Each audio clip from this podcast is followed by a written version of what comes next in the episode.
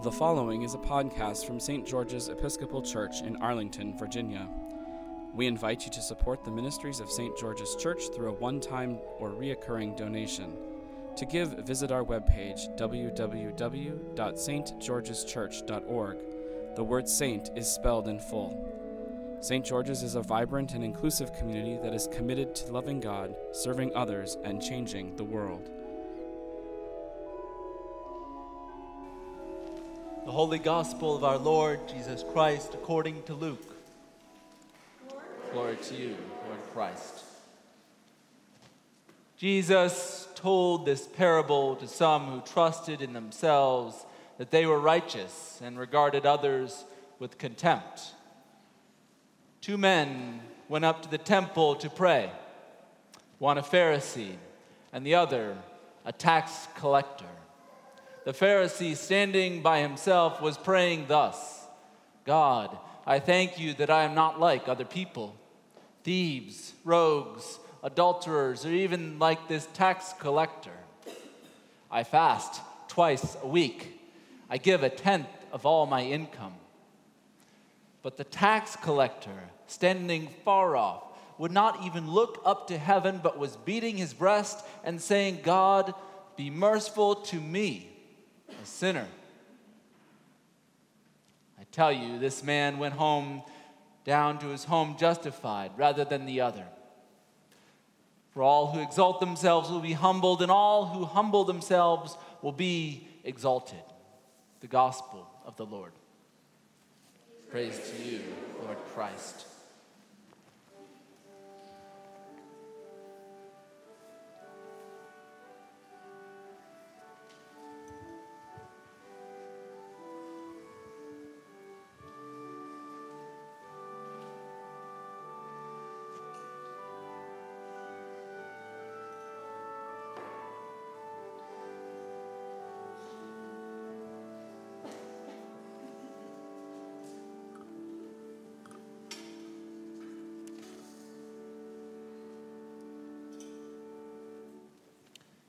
Generous God, may the words of my lips and the meditations of all our hearts be pleasing to you, our Creator, our Redeemer, and our Inspirer.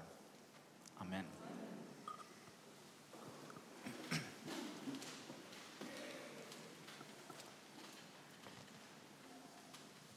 Two men went up to the temple to pray, one a Pharisee and the other a tax collector. Now, what if Christ's redeeming grace is powerful enough to transform even our base competitiveness? I had a high school swim team captain who loved to quote Mad Max beyond the Thunderdome. Two men enter, one man leaves. Two men enter, one man leaves. While I still haven't seen the movie, his chant still stays with me this captain was the kind of guy who would bring a cinder block to swim practice in order to train by treading water while holding the cinder block above his head. And our swim might meet against our biggest rival, the next town over, Needham. He brought an actual cooked ham to the pool before competition so that he could tread water while holding that ham above his head, loudly and unabashedly saying to our Needham rivals. Need ham, need ham. the guy himself was, needless to say, an intimidatingly huge and distinctly unkosher ham. Like Alex Morgan sipping a cup of tea after scoring her goal against the English team, pinky up, this was the kind of competitor who sought to psych out and overwhelm the opposition. The writer of 2 Timothy gives us three icons for sublimating our competitive human impulses into healthy adulting and a lively faith according to the way of Christ. He wrote, I have fought the good fight, I have finished the race, I have kept the faith. Now, keeping the faith could be approached as a goaltender seeks to keep the goal, protect the goal, or the way in which a soldier might protect the keep, or the innermost tower of some of the earliest English forts. regardless of the competitive image that fits you in this moment, we are invited to imitate and follow Christ in striving for our own crown of righteousness. We're invited to draw on our competitiveness as a source of spiritual strength, avoiding both the temptation towards re- resignation as well as the temptation towards vain spiritual self satisfaction. Returning to Christ's parable, we can see how the mindset of each spiritual practitioner impacts their performance. While the Pharisee might initially seem to bear some similarity to my high school swim captain, a man strong enough to tread water with a spiritual cinder block above his head, if we read the Pharisee's words more closely, I wonder if we can also perhaps hear him looking over his shoulder in a way as he engages his race of faith.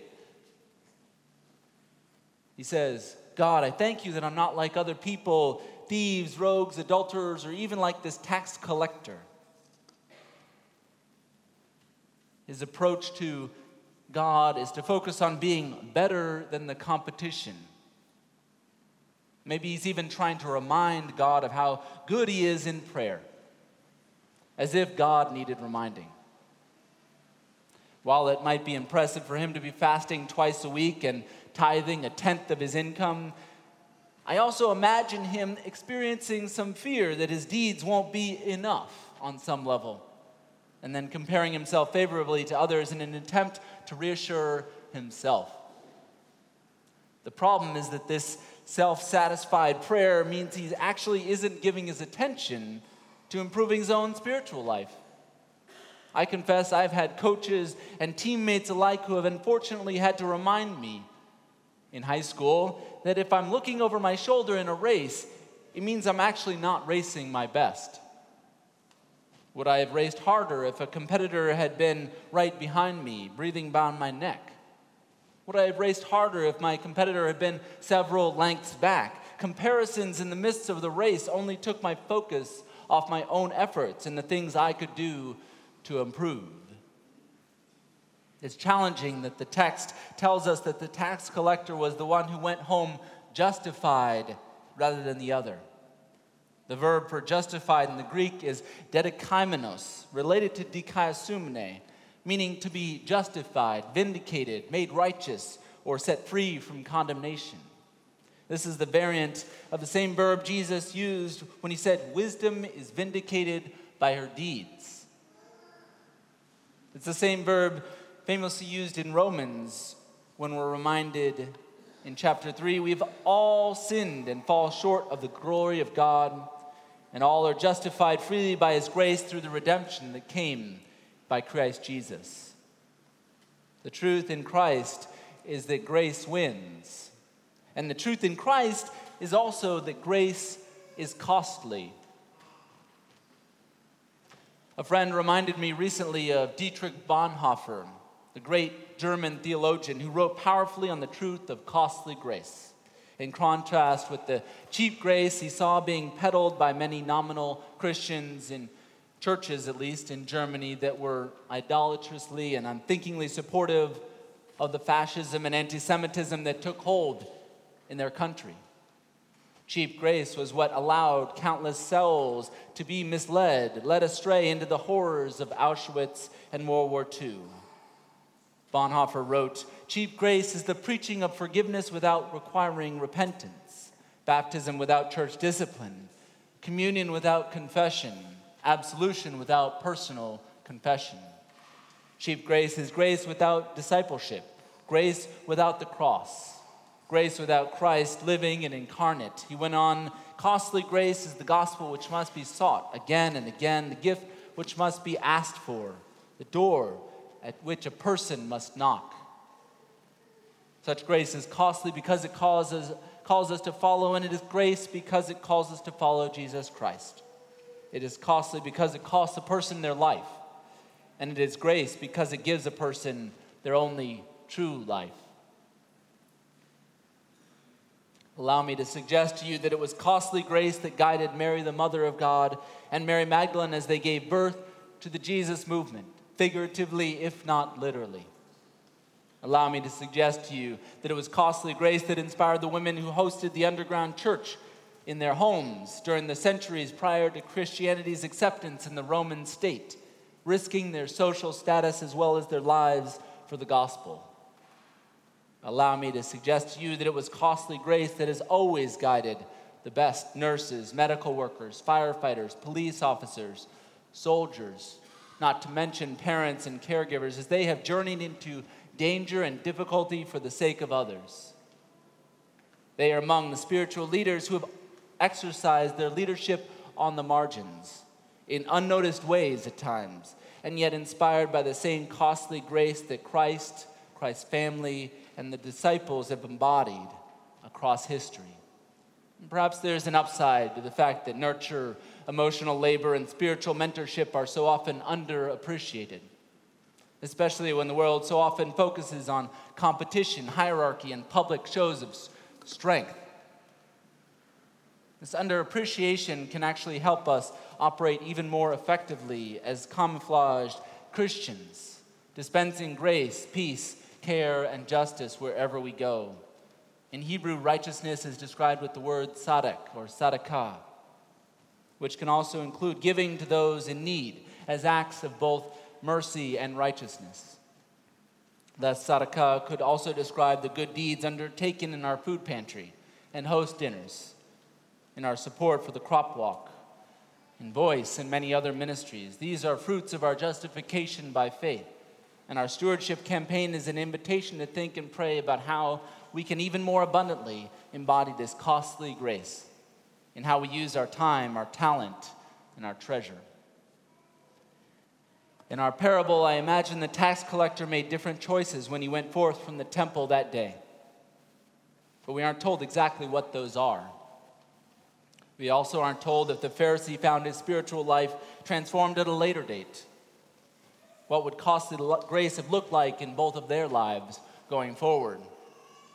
Regardless of our answer, we can learn from their efforts, their strengths, their weaknesses, their moments of cheap grace, and their opportunities to receive the grace that is costly, the grace that is lived in humility and faith, lived like the death and resurrection of Christ's body, received like the communion bread that is broken and yet also whole.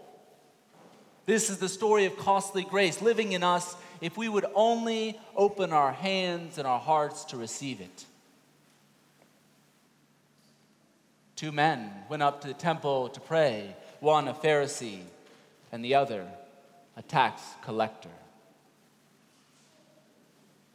Amen.